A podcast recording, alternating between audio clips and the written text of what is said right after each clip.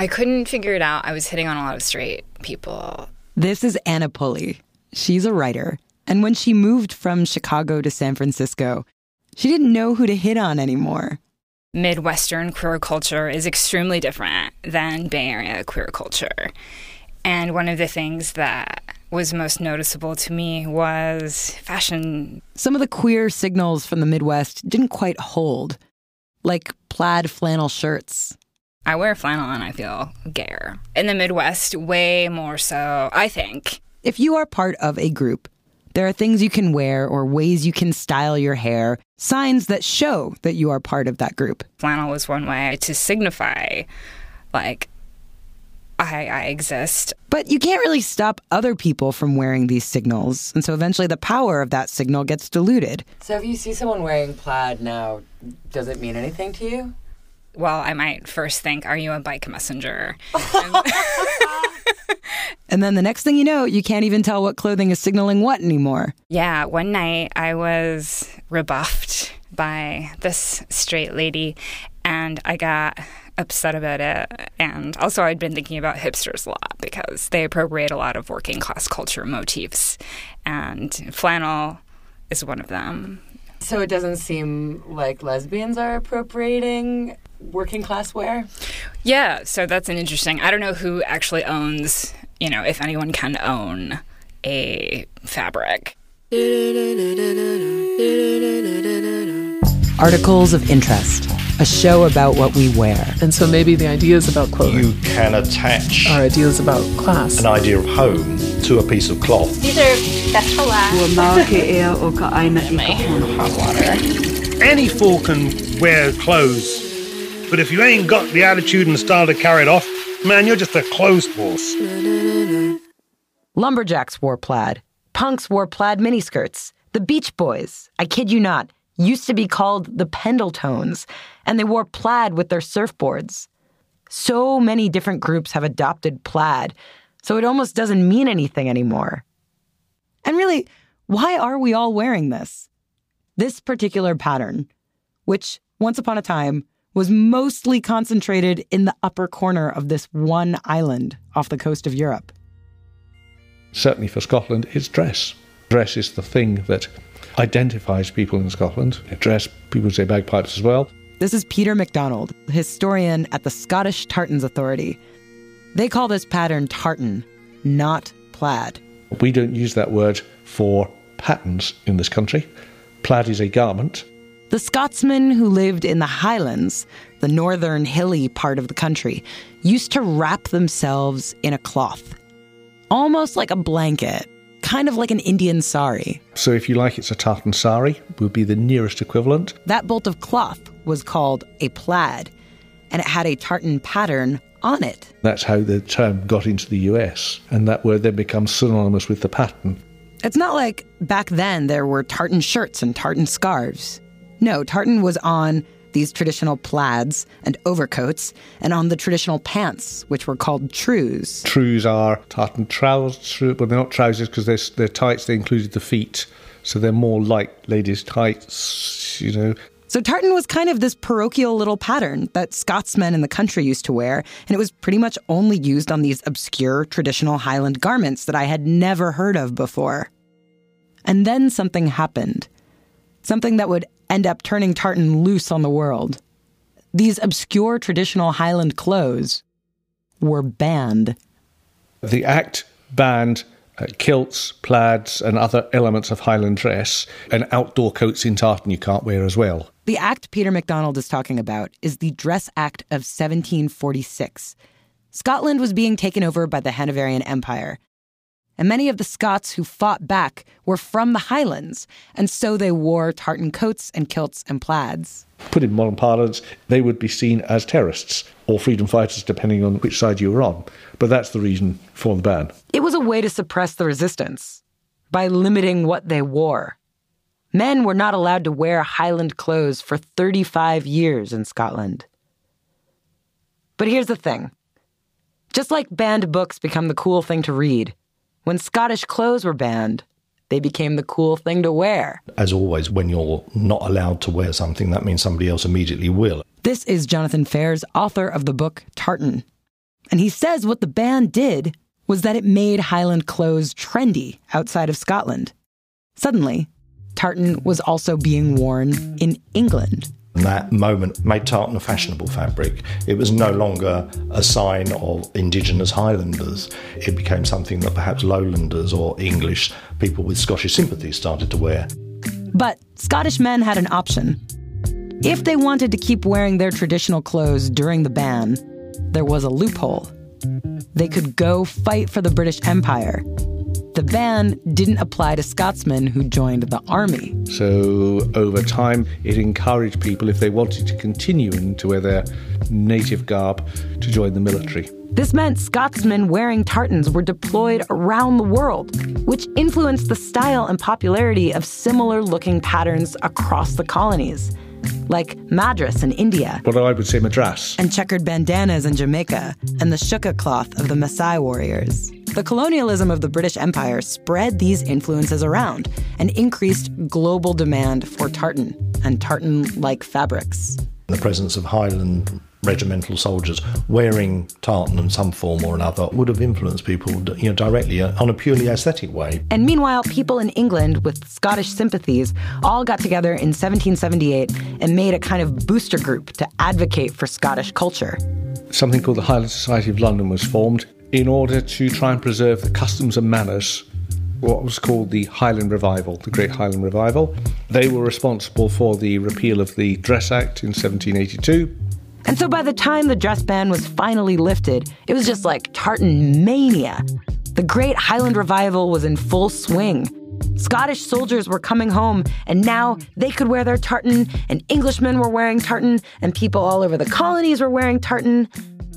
And North Americans were really wearing tartan. Obviously, the kind of work shirt that you would particularly identify with American, as you say, a kind of plaid working shirt. If you go back, some of the earliest cloths that were used for to make those work shirts were exported from Scotland. Tartan became a massive export to the United States. Tartan was a huge export to America in the 1700s, early 1800s. In the United States, tartan was also a symbol of heritage and belonging if you were a Scotsman who was made to flee your homeland, or if you literally belonged to a Scotsman. There were lots of very powerful Scottish families very active in the slave trade. These kinds of records are hard to find. But it's said that enslaved people across the colonies also wore tartan patterned cloth because tartan is bright and noticeable. Slaves would be made to wear a cloth with a particular tartan, which said who they belonged to. You were being marked, you were being branded by your owners, by your oppressors, which is pretty chilling. But it certainly, for those people, was very much a cloth of oppression. Tartan has been, in many ways, a cloth of oppression. Whether the Scots were being oppressed themselves or acting as the hand of the British Empire or perpetuating the global slave trade.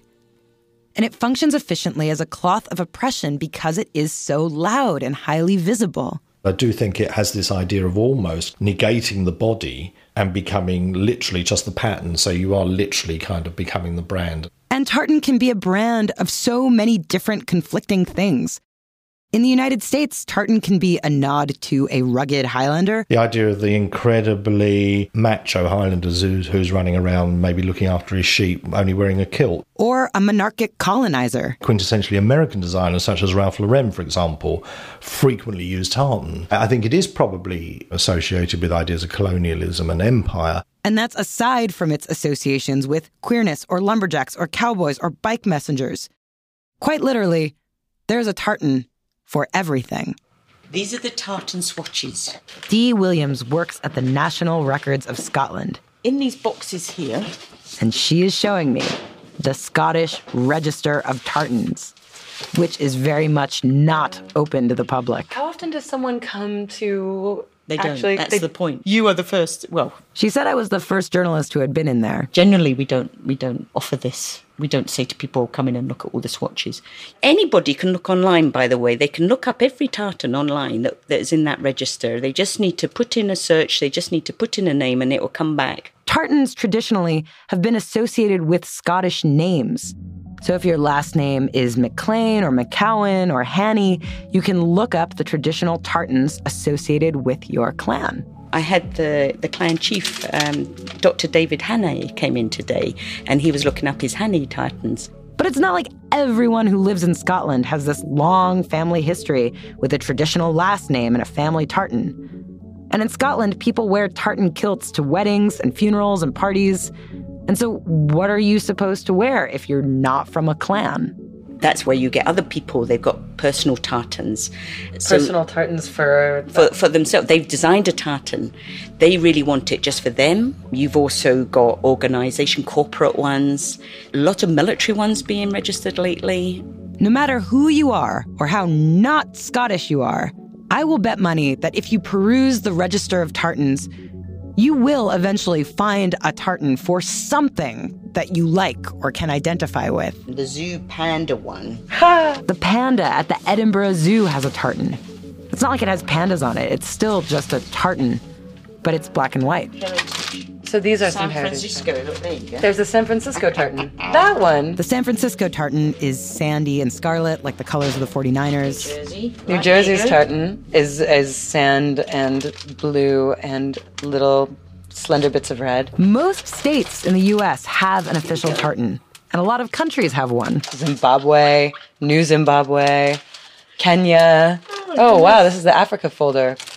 Volkswagen, American Express, and Coca Cola have tartans. Nike has a couple. And there is a tartan for the Scottish Register of Tartans. There is a Scottish Register of Tartan Tartan. Yes. You too could have your very own official tartan. The certificate costs 70 pounds, and it's 100 pounds if you want it in a wooden frame. But you'll get the tartan name, you'll get the registration number. You can design your own tartan in literally 10 minutes.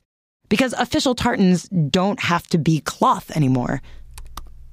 Online tartan generator. You can go to any number of online tartan generators. Create a unique business, club, or personal plaid. And input the colors you want. Choose palette. And the thread count. I can adjust the thickness. And ta da! You have a tartan. Now it's just saving my tartan. Uh, you'll get tartan people designing a tartan for their dog, you know, or their dead relative, and you know, and you're thinking why. Our historian friend, Peter MacDonald, is part of the committee that assesses the incoming tartans. They get around eight proposals a week. Uh, Quite a lot of what I would call vanity tartans. They're never going to be woven. They're never going to be woven, and it's because they can. You know, which doesn't make them good or tasteful or meaningful, frankly. I mean, do do some of these tartans get denied? Yes, And of the new incoming tartans, the majority of them are not from Scotland. off top of my head, 70% come from North America, probably most from the US, but a sizable proportion from Canada as well. Quite a few from Japan. A lot of Japanese schools seem to like tartans for uniforms, uh, and indeed some from Scotland. But yeah, the majority of them come from America. America is really into tartan. I mean, just go to New York City on April 6th. That's National Tartan Day. And they put on this huge parade with bagpipes and Scottish terriers and Scottish associations from all over the US. Tartan is one way that white people can claim some sort of cultural heritage. Because you're a young country, you all want to claim your heritage, and actually, a lot of people claim either Scots or Irish ancestry because it has the cultural icons and identity which help you belong. And everyone wants to belong to something, somewhere, somehow. There was about a 30% increase last year of tartans registered. So it's, it's definitely on the increase. In some ways, if you don't get your tartan actually woven, the Register of Tartans might seem like a cheesy thrill, like one of those online services where you can pay to register a star or buy a plot of land on the moon. But those authentic clan tartans, the ones that represent last names, those were also kind of made up. When you look actually at early examples of surviving tartans, it would not really have been associated with particular families. And there is no way that 600, 1200 people, clansmen, could all be wearing the same tartan. This idea of official clan tartans was part of the Great Highland Revival. Gosh, clan tartans start around 1810. Okay, yes, 200 years is old, but that's nothing when you compare it to the ages of the clans themselves. The Macduffs, the McDougals, the Macquaries, the McCallans, those are closer to a thousand years old. But basically, in the 1800s, many of the clan leaders just went and picked out tartans they liked and rename them after themselves. This is kind of like, what's your favorite? Yeah, absolutely. What's your favorite color? Yep. You know, the Campbell chief used the Black Watch tartan. Uh, the chief of the Mackenzie used the 78th or Seaforth tartan. Um, the Macpherson sealed as his true clan tartan, a tartan that 10 years earlier had been being sold as Caledonia. Tartan, plaid, whatever you want to call it, the pattern has taken on so many different meanings and associations and it has been used symbolically to unite so many different groups of people. On the surface, the pattern seems simple, right? It's just a series of overlapping threads, a warp and a weft. But really, if you look at it and get your nose right up close and notice the number of colors, the stripe width, the variation in the ways the threads overlap, you can see it's quite complex. And it can be particular enough to be specific and general enough to be for everyone.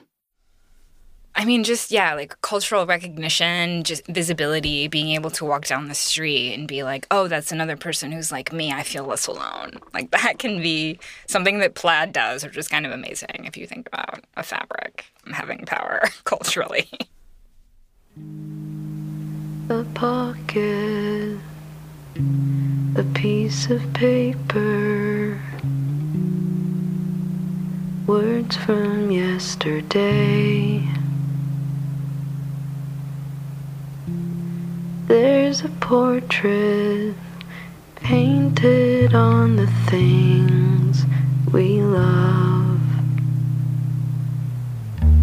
Articles of Interest is made by myself, Avery Trufelman, edited by Joe Rosenberg, bagpiping by David Watson, other music by Ray Royal, and intro and outro themes by Sasami Ashworth.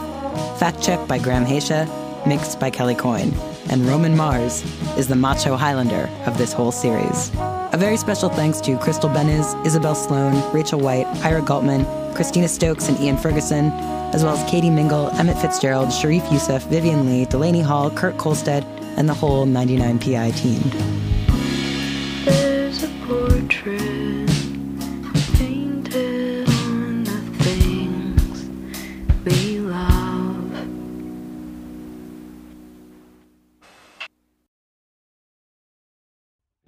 We often don't think of winter as a time of growth or creation, but if you think about it, it's the perfect time to create your own website because you're cooped up, you're thinking about being productive, and now Squarespace can help you do it. With Squarespace, you can take your cool ideas, your creative content, your services and goods, and you can turn them into a beautiful website in just a few clicks. This is because their easy to use templates are created by world class designers, and then you have the ability to customize the look and feel and the different settings for your own needs. For example, my site, romanmars.com, I made with Squarespace. The landing page features a close-up of me talking to a microphone, so it has my, you know, my very handsome beard. But if I should ever shave it, I don't have to wait for my web guy to change the photo. I can do it myself, and maybe the next photo will feature my soulful eyes. On one of the pages, I've also picked out some of my favorite episodes of 99% Invisible to share, and the audio is conveniently embedded, even on mobile. Try it yourself. Go to squarespace.com slash invisible for a free trial, and when you're ready to launch, use the offer code INVISIBLE to save 10% off your first purchase of a website or domain.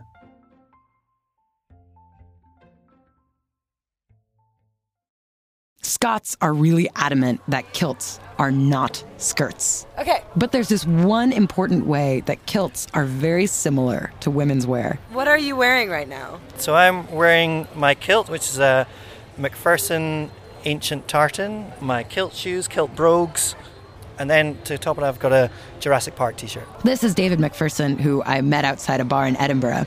And when he wears his kilt, he also has to wear something called a sporran. So, what's a sporran? A sporran is a big furry purse. it's a fur and leather purse that sits right over the crotch. And it kind of hangs on a chain around your hips. Uh, that attaches to your belt. That attaches to your belt. Because kilts don't have any pockets, so you need to keep your stuff somewhere. So right now I've got my phone in it, I've got my keys, I've got my wallet. Other people, I don't know, they might keep Braveheart on DVD or. I would prefer pockets. I mean, it's not, you can't get very much in it.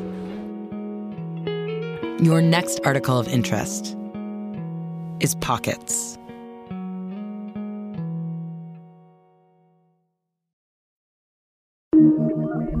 Utopia.